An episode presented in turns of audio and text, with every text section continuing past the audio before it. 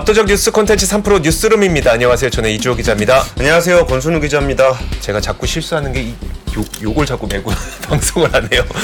자, 예. 오늘도 주요 뉴스들, 퇴근길 주요 뉴스들 전해해 드리도록 하겠습니다. 예, 이 정도 뉴스만 보셔도 어디 가서 경제 뉴스 꼼꼼하게 챙겨보는 그런 사람이 될 수 있을 것 같습니다. 네. 오늘 시황부터 먼저 말씀을 드려야 될 것 같아요. 코스피가 2350선까지 내려왔습니다. 저장보다 17.98포인트, 그러니까 0.76% 내린 2357.02로 마감이 됐고요. 네. 그 3거래일 연속 하락했습니다. 그 초반에는 조금 버텨주는 모습을 보였는데 그 후반으로 가면서 점점 시장이 좀 약해졌습니다. 음. 코스닥 같은 경우도 장 초반에는 플러스를 좀 보이기도 했는데 하반 후반으로 가면서 좀 밀려서 0.72% 하락하면서 마감을 했습니다. 아무래도 지금 그 미국의 국채 금리 때문에 시장 전체가 그렇게 좋은 상황은 아닙니다. 네. 근데 거기에 더해서 그 영풍재지발 그 미수 반대 매매 음. 금액이 연일 최고치를 방신을 했다라는 부분들 때문에 수급에 대한 압력도 좀 더 강해진 것 같습니다. 네. 그리고 그럼 오늘 반대 매매 얘기를 첫 번째 뉴스로 전해드려야 될 것 같은데요.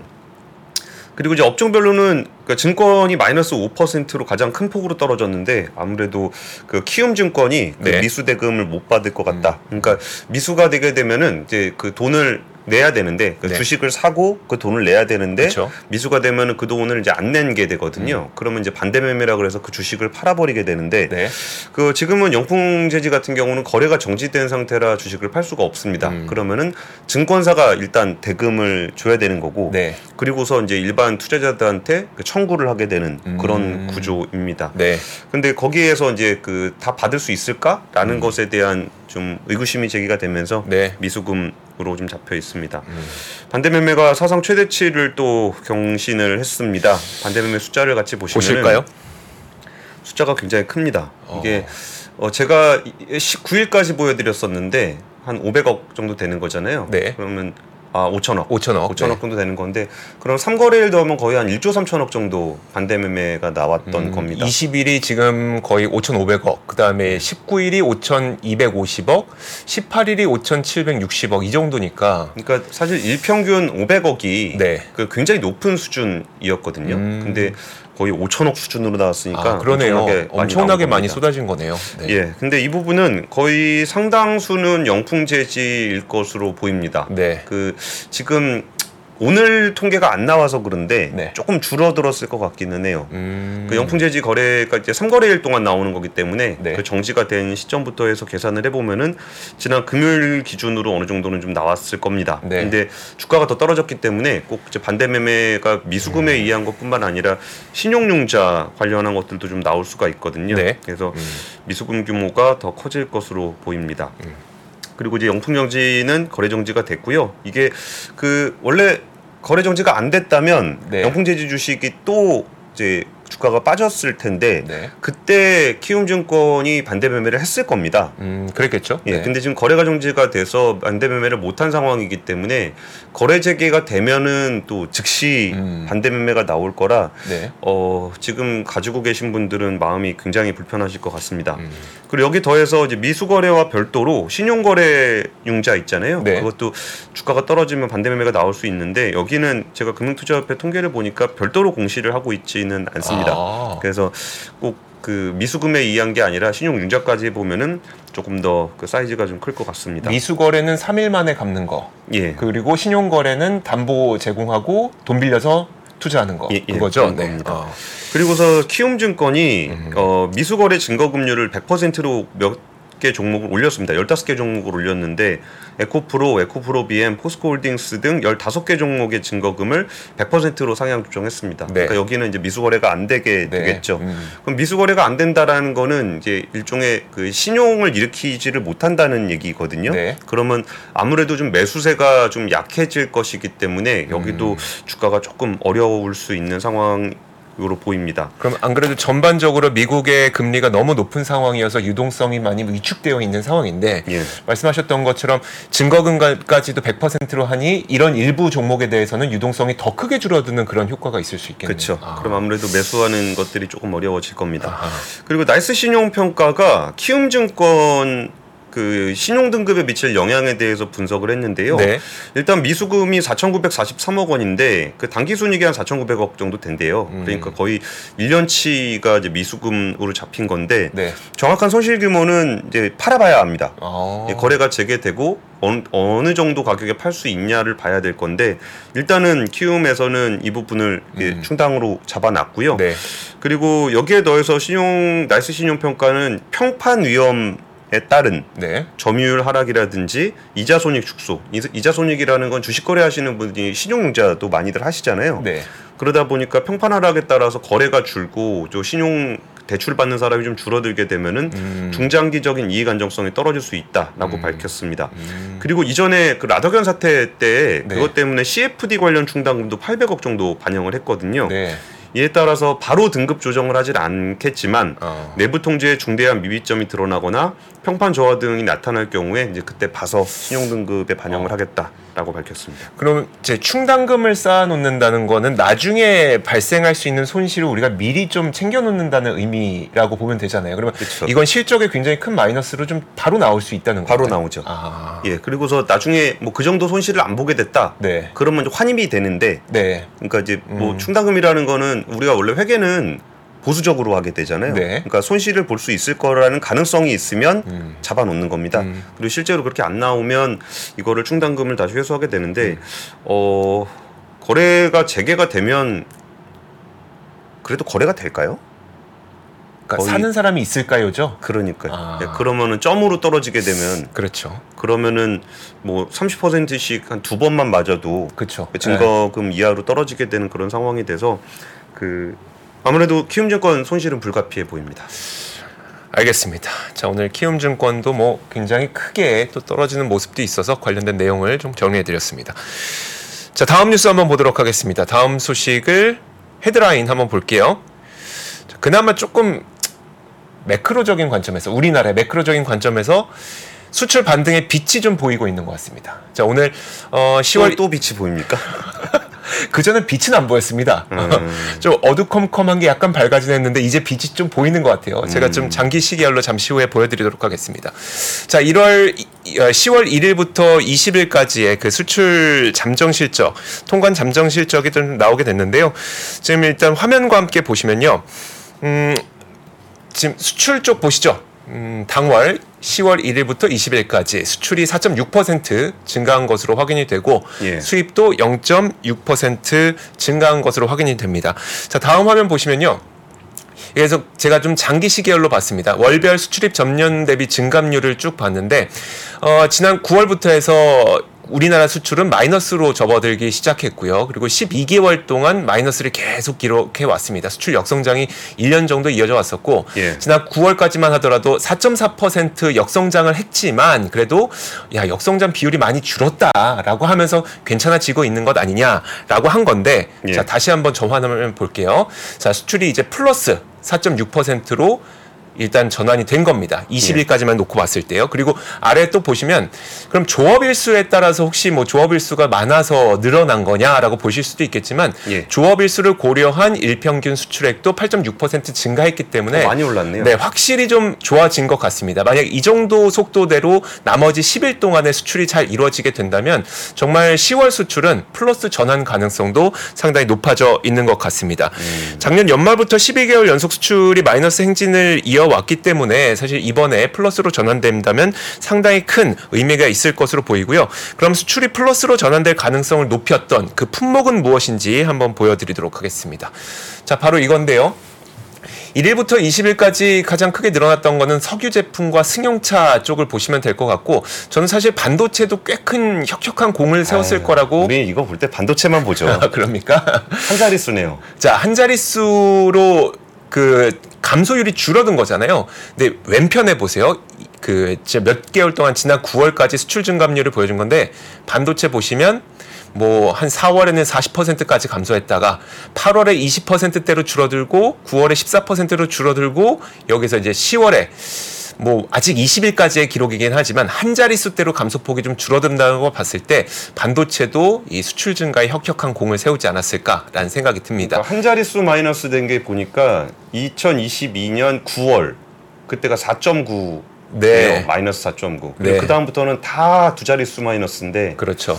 어쨌든 마이너스 폭은 개선이 되긴 됐네요. 그렇죠, 예. 그렇죠. 그래서 반도체도 공이 있었을 것 같고 자동차도 한번 보세요. 자동차도 보시면은 어, 한 40% 증가, 막 60% 증가하다가 지난 9월에는 뭐한 자릿수 증가로 좀 줄어들었었다가 다시 지난 20일까지는 한 24% 주, 두 자릿수 증가세를 보였기 때문에 자동차 반도체가 좀 나쁘지 않았던 것 같습니다. 이런 것들이 좀 있었고요. 근데 자동차는 올해 내내 괜찮았어요. 네네. 근데 주가가 별로여서 그렇지. 그렇죠. 아, 주가는 진짜 안 가대요, 자동차. 너무 힘드셨을 것 같아요. 자동차의 경우에는. 근데 뭐 계속 피크아웃 피크아웃 얘기 나오면서 안 올라가는데 또 수출은 계속 잘 되고 있고 뭐 이런 상황입니다. 반도체는 뭐 바닥인가요, 바닥인가요 그러면서 1년 내내 그냥 계속 바닥을 기고 그렇죠. 있었고. 네. 답답한 시국입니다. 수어, 수입의 경우에는 수입도 조금 늘었었잖아요. 이거 다 원유입니다. 원유. 음. 그러니까 유가가 너무 오르다 보니까 수입도 좀 증가한 모습을 보였기 때문인데 자 그래도 이제 그 어, 앞서 말씀드렸던 것처럼 어두운 터널에서 조금 환해지기 시작하더니 지금 수- 수출 실적 보니까 빛이 보이기 시작하는 것 같다. 음. 정말 10월엔 수출이 정말 흑자로 돌아설 수 있을지 한번 기대해 보도록 하겠습니다. 근데 이게 확실히 기대치는 많이 낮아진 것 같아요. 네. 예전에 수출이 turnaround 하는 시점을 올해 한 2분기 정도로 얘기를 했었잖아요. 네. 그러면서 이제 상저하고라 그래서 하반기 가면은 이제 어느 정도는 올라올 음. 거라고 생각했는데 그런 기대감은 이제 많이 없어진 것 같아요. 네. 그냥 뭐 똔똔만 해라. 전문 용어죠? 예. 그 정도를 기대할 수밖에 없는 상황이지 아닌가 싶습니다. 네. 오늘 증시를 또 눌렀던 뉴스 제가 준비한 뉴스인데요. 카카오의 김범수 미래 이니셔티브 센터장이 금융감독원의 피의자 신분으로 등장을 했습니다. 어 사실 저는 저도 이제 금융감독원 출입을 한 4년 정도 했었거든요. 네. 근데 그 주가 조작으로 공개 소환되는 거는 처음 봤습니다. 음. 그래서 이번에 금융감독원이 좀 뭔가 칼을 갈았다. 네. 라는 느낌을 좀 많이 받을 수 있었는데요. 어, 창업자까지 소환한 거는 굉장히 이례적이고 그 일단 금융감독원은 센터 그냥 김 센터장의 관여 여부와 의도성이 있었는지 등을 음. 좀 살펴보려고 하고 있습니다. 이 사건이 조금 복잡하긴 한데 네. 이게 김범수 센터장이 직접 주식을 산 건 아니고 네. 사모펀드들이 그때 주식을 샀는데 음. 그 사모펀드들이 사도록 김범수 센터장이 알고 있었느냐 음. 그리고 주가를 올리도록 지시? 지시, 했느냐 네. 이 부분입니다. 그래서 뭐 지난 시간에 저희가 그 저 김수원 그 센터장께서 네. 그 영장 청구서 가지고 왔던 내용을 좀 말씀을 드렸잖아요. 네. 거기 뭐, 뭐 대놓고 이제 종가 관여해라, 음. 얼마까지 맞춰라, 네. 그리고 여기 지킬 거니까 실탄 남은 거 다 쏟아 부어라, 뭐 이런 얘기들이 있었잖아요. 음. 네. 근데 그 내용에는 이제 김범수 센터장이 뭐 했는지에 대해서는 안 나오고 있거든요. 음. 근데 그거는 이제 김범수 센터장에 대한 얘기가 아니었기 때문인 것 같은데 네. 이에 앞서서 그 이복현 금융감독원장이 어느 정도 실체 규명에 대한 자신감을 가지고 있다라고 음. 얘기를 하고 굳이 불러다가 사진도 찍고 한 네. 거 보면은 어 뭔가 좀 가지고 있었을 거다라는 전망이 음. 좀 나오고 있습니다. 그리고 여기서 지금 시장이 또 하나 관심 갖고 있는 게 한번 차트 한번 같이 보시죠. 네.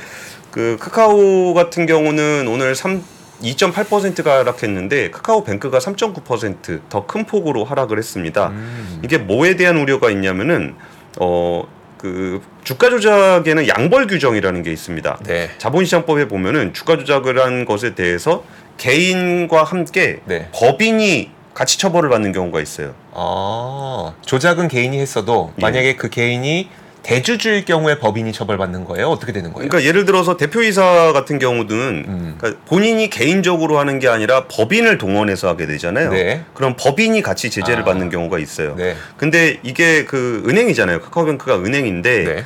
여기서 그 인터넷 전문은행법에 따르면 인터넷 은행의 대주주가 음. 최근 금융 관련 법령, 조세범, 처, 조세범 처벌법, 특경가법, 공정거래법 위반으로 벌금형 이상의 처벌을 받게 되는 경우에는 네. 대주주 적격성 심사에 문제가 있을 수 있습니다. 아. 그러면 대주주가 적합하지 않다라 그러면은 이제 주식에 대한 강제 매각 명령이 나올 수 있거든요. 네. 근데 이번에 그 법인에 대해서 양벌이 적용될지를 두고서 많은 분들이 좀 검토를 하고 계신 것 음, 같아요. 음. 근데 그런 그런 얘기가 좀 나오다 보니까 카카오뱅크 네. 주가도 같이 떨어지는 모습을 아. 보였습니다. 그러니까 이제 어, 김범수 센터장만이 아니라 카카오가 관여했는지에 대한 판결이 나올 경우 예, 예. 카카오가 들고 있는 카카오뱅크의 지분을 강제 매각할 가능성이 있어서 예. 어, 거기 때문에 주가가 좀 더 하락했다라는 얘기네요. 예, 예. 어, 지금 뭐 지금 뭐 진지하게 하시는 얘기는 아니겠지만 네. 이제 뭐 박, 대주주 바뀌면 호재 아니냐 뭐 이렇게 얘기하시는 분도 계신데 네. 그러니까 뭐 그거는 어, 어떻게 평가하느냐에 따라 다를 수는 있을 것 같아요. 네네. 근데 어쨌든 매각을 해야 되는 상황이 될때 음. 그게 예전에 론스타 때 있었던 일인데 네. 매각을 어떤 식으로 하라고라는 기준이 없어요. 음. 그래가지고 론스타 같은 경우는 그 주식을 그 하나은행한테 매각을 했었거든요. 네. 그러니까 이 대주주 바뀌는 것의 그 이후가 어떻게 될지는 예상하기가 조금 어려운 상황이기는 합니다. 네. 예. 알겠습니다. 자, 그리고 다음 소식도 한번 보도록 하겠습니다. 요즘 국정감사 시즌이다 보니까 이 관련된 내용들이 가- 많이 나오고 있는데요.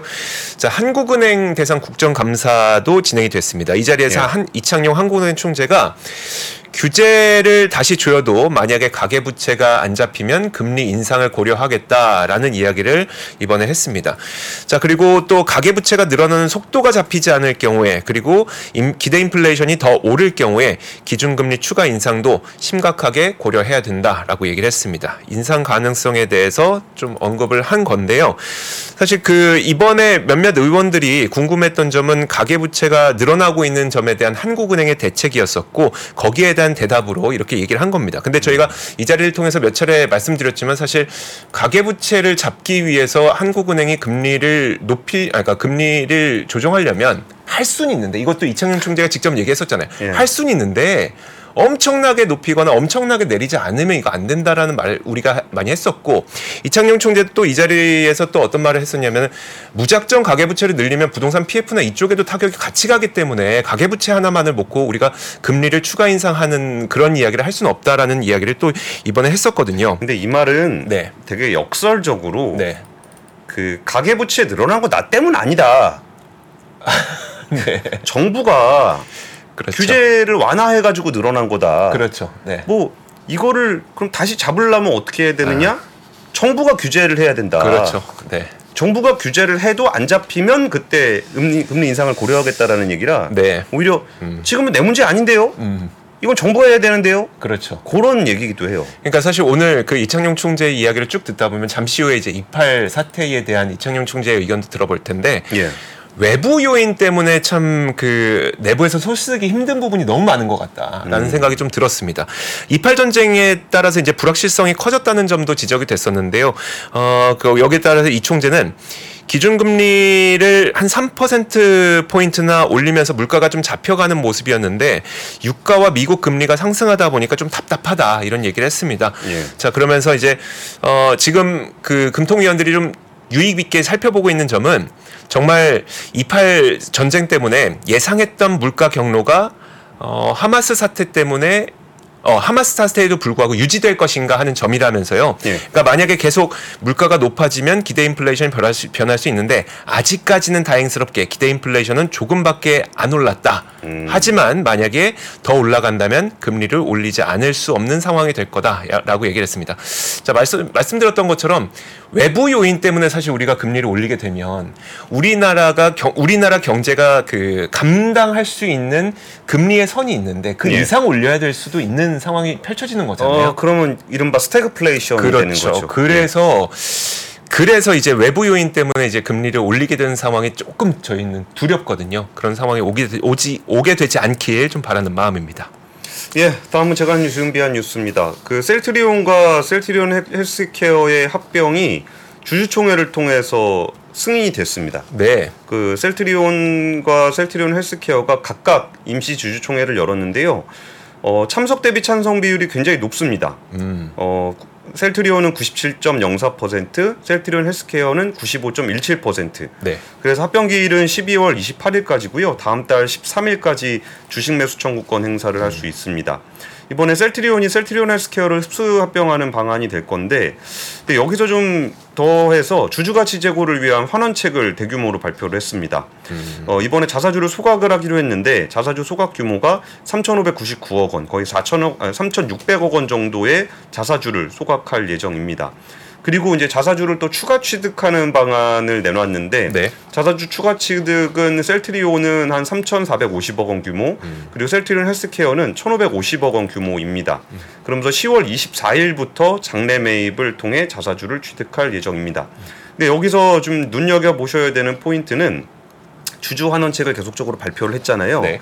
이게 그 지금 합병의 가장 큰 걸림돌이라고 할 수 있는 게 주식 매수 청구권이 있습니다. 다음 달 13일까지 주식 매수 청구권을 할 수 있는데 여기서 주식 매수를 청구를 안 했으면 하는 친구가 하나 있습니다. 누굽니까? 주식 많이 들고 있는 주식 많이 들고 있는 예, 우리나라에서 주식 제일 많이 들고 있는 연금? 국민연금. 국민연금. 예. 네. 국민연금이 이번에 기권 표시를 했습니다. 어. 네. 그러니까 이게 아까 찬, 그러니까 참석 주주 대비 찬성 비율이었잖아요. 네. 근데 이게 주식 매수 청구권을 행사를 하려면 찬성하고서 하면 안 되거든요. 음. 그러니까 기권을 해놓은 상황이에요. 네. 근데 셀트리온 주가가 지금 한번 같이 보시면은 14만 얼마죠? 네, 14만 14만 600원 600원. 정도가 되는데 주식 매수 청구 가격이 15만 800원입니다. 네. 그러니까 지금 14만 원이잖아요. 네. 여기서 내가 주식 매수 청구를 하면은 15만 원에 받을 수 받을 있는 수. 거잖아요. 네. 그러니까 어떻게든 주가가 15만 원 이상으로 가야 되는 겁니다. 네. 그러니까 지금 얘기 나왔던 자사주 관련한 얘기가 나오는 게 음. 이게 만약에 미달하게 되면은 그 어, 국민연금이 주식 매수 청구권을 행사하면 거의 한 1조 6천억 원 규모의 네. 그 주식 매수 청구권이 들어오게 됩니다. 네. 그랬을 때 셀트리온이 주식 매수 청구권 행사 규모가 1조 원이 넘으면 합병을 재검토할 수 있다라고 음. 얘기를 했었거든요. 네. 그 정도 돈까지는 안 되는가 보네요. 예, 근데 그 우리 서정진 회장님은 그런 네. 스타일 아닙니다. 서정진 회장님은 어떤 허들이 있어도 뚫고 넘어가겠다. 네. 주식 매수 청구권 행사 규모가 1조 원이 넘어도 합병을 성사시킬 거다. 음. 빚을 내서라도 투자하겠다. 네. 라는 입장을 밝혔고요. 음. 그러면서 오늘 뭐 나왔던 얘기 중에는 젠펜트라의 미국 내 신약 허가에 이어 양사 합병안이 가결되면서 2030년 매출 12조 원 달성과 글로벌 빅파마의 도약이라는 뭐 비전 달성에 한 걸음 다가가게 됐다라는 네. 얘기를 했습니다. 이 얘기도 주가가 좀 올라야 음. 주식 매수 청구에 대한 부담을 좀 덜 수 있다라는 네, 맥락으로 그렇겠네요. 같이 보시면 될 것 같습니다. 네. 그리고 다시 몇 가지 좀 소개해드리겠습니다. YTN이 팔렸습니다. 결과 나왔더라고요. 어디가 가져갔습니까? 유진그룹이 어. 가졌습니다. 네. 유진그룹에서는 어떤 회사가 제일 유명할까요? 그러니까 여의도에서는 일단 유진증권, 증권. 네. 유진증권이 있고 또 뭐가 있죠? 제일 큰 회사는 레미콘이 큽니다. 아 그래요? 예, 처음에 네. 창업했을 때는 제과회사로 시작을 했는데 음. 어, 1979년에 유진종합개발 세우면서 레미콘 사업에 진출을 했습니다. 네. 근데 여기도 어, 한때 굉장히 공격적으로 M&A를 하던 음. 그룹입니다. 2004년에 이제 고려 시멘트를 인수를 했었고 네. 2007년에 로젠 택배랑 하이마트를 또 인수를 했었습니다. 네. 그래가지고 굉장히 공격적으로 하다가 그 이후에 이제 서울증권과 자회사 흡수해가지고 유진증권이 됐고 음. 그리고 2007년에 재계 서열 한 30위까지 올라갔었습니다. 네. 그리고서 어 2008년 금융위기 맞으면서 로젠 택배와 하이마트 매각을 했고 음. 지금 이번에 뭐 YTN을 인수를 하게 됐는데 1997년에 네. 부천 지역의 종합 유선 방송사 드림시티 쪽에 투자를 좀 했었습니다. 음. 그때 유선 사업을 조금 하다가 네. 그때 그 대우건설 한번 인수를 해보려고 네. 그 드림시티 방송 지분을 CJ 홈쇼핑에 매각을 한 적도 있었습니다. 음. 그래서 뭐 방송 경험은 있다라는 어, 얘기인데 방송 경험. 네, YTN 같은 경우는 이제 보도 채널이다 보니까 그렇죠. 여기에 좀그 아. 언론의 자율성, 음. 독립성 문제에 대해서는 조금은 음. 후폭풍이 있지 않을까 네. 싶습니다. 알겠습니다. 다음 뉴스는 다음 뉴스 한번 보시죠. 흑연 관련한 소식 그 이조 기자가 전해드렸었는데요. 네. 그 중국 정부가 배터리 음극의 핵심 소재인 흑연에 대한 수출 통제 조치를 발표를 했었잖아요. 네. 근데 오늘 정부가 관련한 TF를 구성을 하기로 했습니다. 어. 그래서 좀그 안주 일단 정부 쪽에서는 네. 그 중국 쪽 외교 채널을 통해서 그 수- 수출에 차질이 없도록 음. 하겠다는 롤을 맡았고 또 하나는 이제 그 국내 기업이 탄자니아라든지 마다가스카르라든지 흑연이 풍부한 나라의 대출 대체 물량을 좀 확보할 수 있도록 돕겠다라 그랬는데 여기에 그 탄자니아하고 마다가스카르에서 흑연 받아온다는 기업은 포스코입니다. 음. 포스코 인터가 그 흑연 조달하기 위한 계획들을 가지고 있고요. 네. 또 천연 흑연, 아, 인조 흑연 같은 경우는 이게 천연 흑연은 아, 천연 흑연은 그 자연에서 캐는데 네.